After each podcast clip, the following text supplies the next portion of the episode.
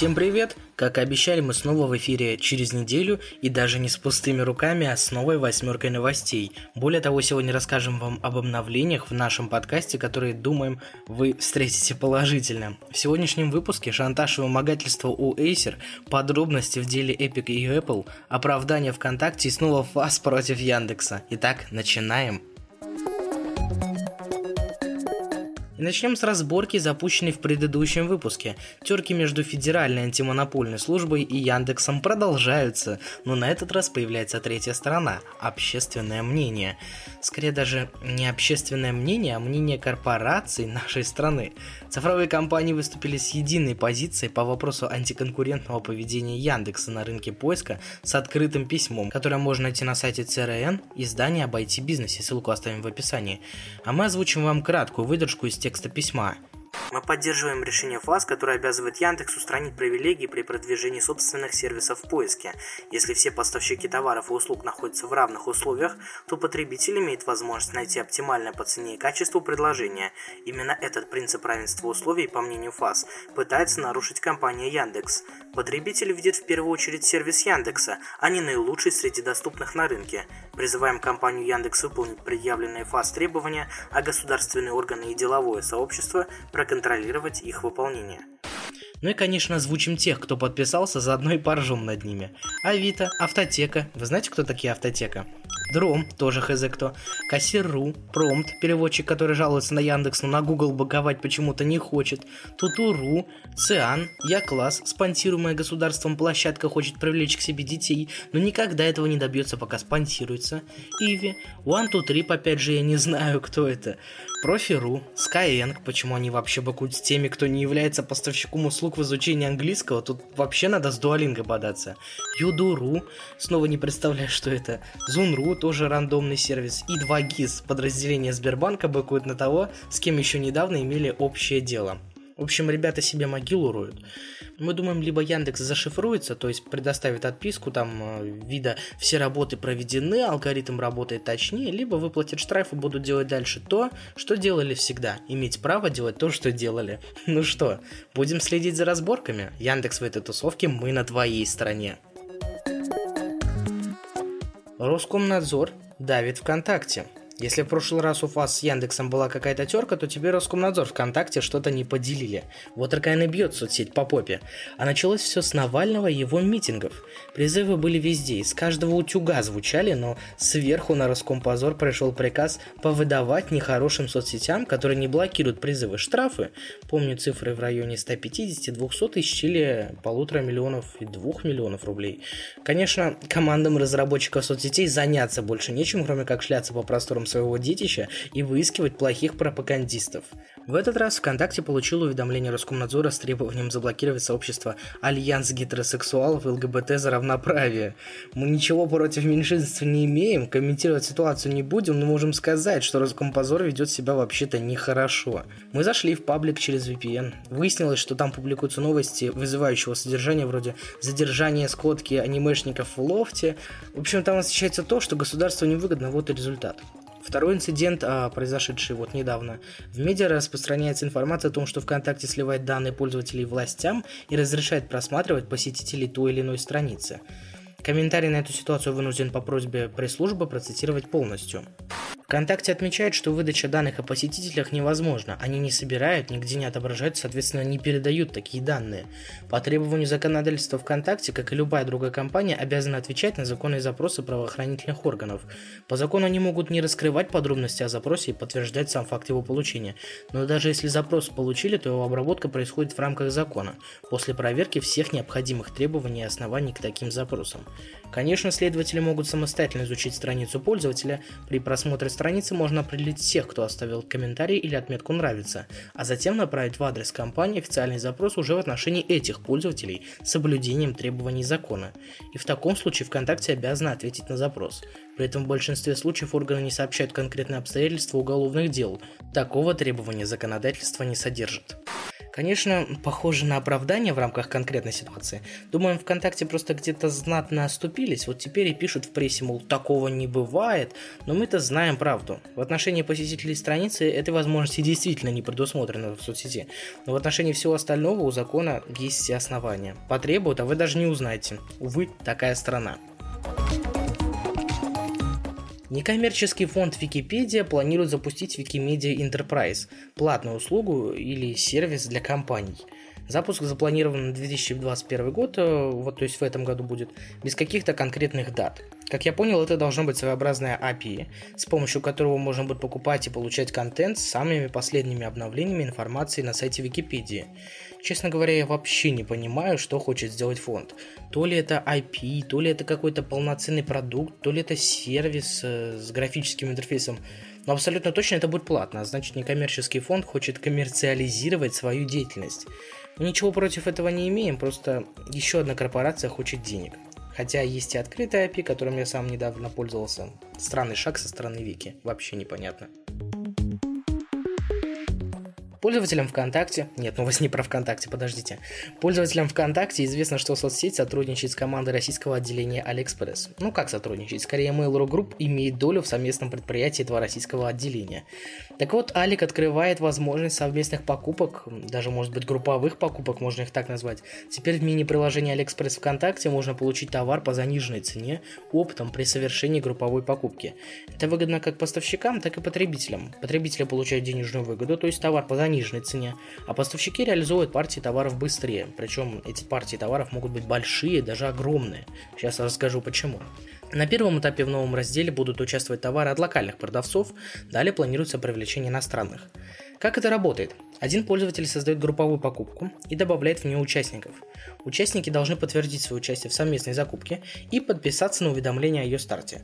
Кроме того, они могут пригласить других или поделиться публичной ссылкой. Это то, что как раз я и сказал, чтобы число покупателей, необходимое для совершения покупки, набралось быстрее. Таким образом, можно устраивать скупки до тысячи, до десятки тысяч покупателей. Это же классно, да? Нам кажется вообще, что это хорошая идея в целом. К тому же Алиэкспресс тут оказывается одними из первых. Уверена, что фича уже завязана с ВКонтакте, то есть вы скорее всего можете добавлять групповую покупку людей прямо из списка друзей. Круто, согласитесь? Ссылку на Алиэкспресс ВКонтакте оставим в описании выпуска.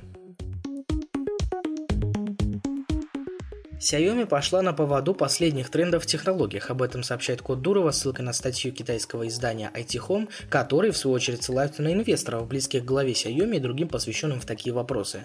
Xiaomi размышляет о собственном электромобиле и даже планирует начать разработку в течение двух месяцев. Конечно, это повлияло на акции, на гонконгской бирже Xiaomi Group поднялись на 2,5%. Слуха о том, что электромобиль появится в странах Европы и Америки пока нет – Xiaomi планирует продажи сейчас только в Китае. Идея, конечно, классная, жаль, что только не выйдет пока на мировой рынок. Ну, надеемся, что Xiaomi что-то придумает.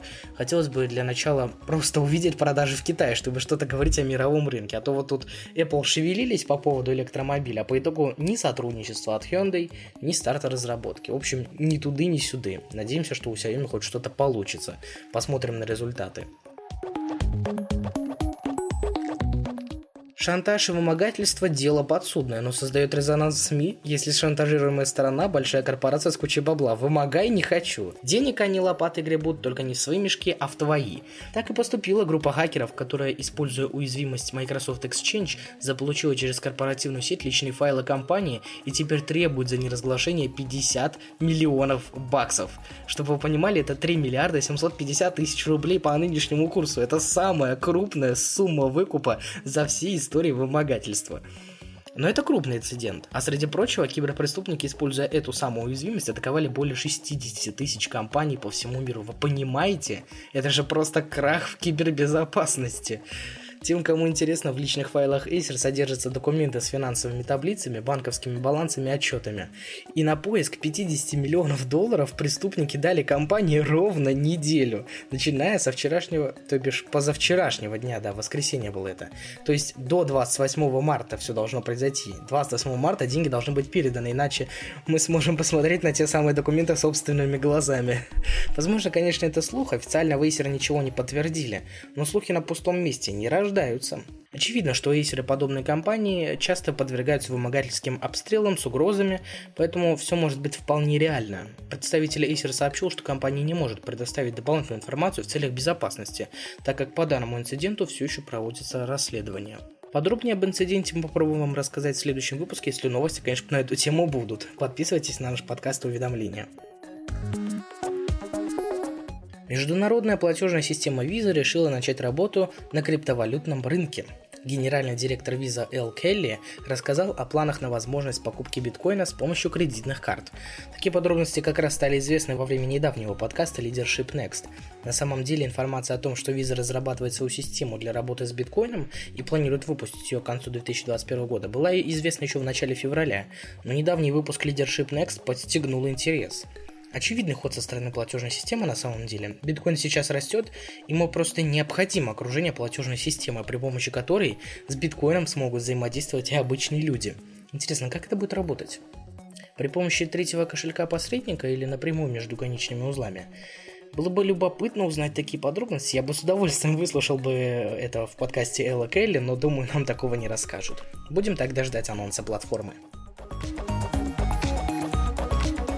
О да, самое жаркое и всегда напоследок. Непрекращающаяся война Apple и Epic длится уже больше полугода. И вот стали известны новые подробности со стороны Apple в даче показаний против Epic и свидетельствовании.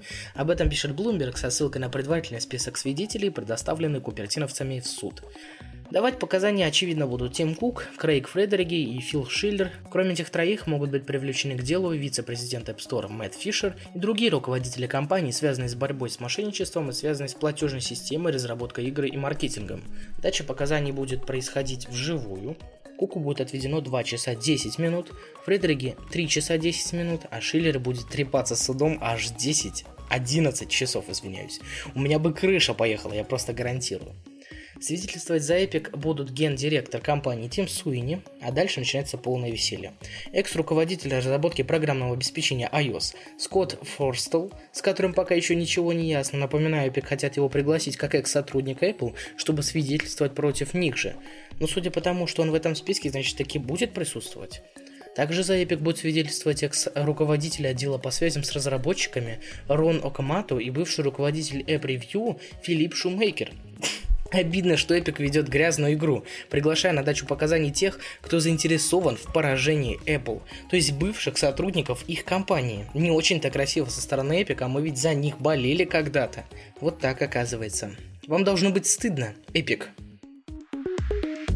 А теперь часть для самых преданных слушателей. Две важные новости. Первую вы уже и так знаете, вы сможете услышать премьеру выпуска самыми первыми при помощи голосовых чатов Telegram. Вы прямо сейчас это и делаете, что самое удивительное. Достаточно просто вовремя подсоединиться к чату и дождаться начала премьеры вместе с другими слушателями в прямом эфире прослушать эту самую премьеру выпуска. Присоединяйтесь и слушайте наши подкасты самыми первыми в Telegram. Ссылка на наш канал будет в описании подкаста. Подписывайтесь. Второе. Мы сменили хостинг с Анкор на Mave. Mave – русскоязычный бесплатный хостинг для подкастеров и рекламная площадка для рекламодателей. Вместе обе платформы работают как часы, помогая подкастерам развиваться, а рекламодателям доносить рекламу до аудитории. Притом ни одна из сторон, это касательно хостингов, не пострадает и не останется без хлеба. С Анкор мы смогли договориться и попрощаться на хорошей ноте, а Mave поддержал нас на старте, чтобы переход прошел почти бесшовно. Вот такие дела. Логотип вы можете увидеть уже в правом верхнем углу на обложке нашего подкаста. Спасибо всем, кто прослушал сегодняшний выпуск в прямом эфире в Телеграм. Спасибо нашим постоянным слушателям, которые, несмотря ни на что, остаются с нами на связи. Подписывайтесь на наш подкаст, на уведомления, лайкайте, комментируйте его. Увидимся ровно через неделю в подкастах, а также в наших постах ВКонтакте. Damn.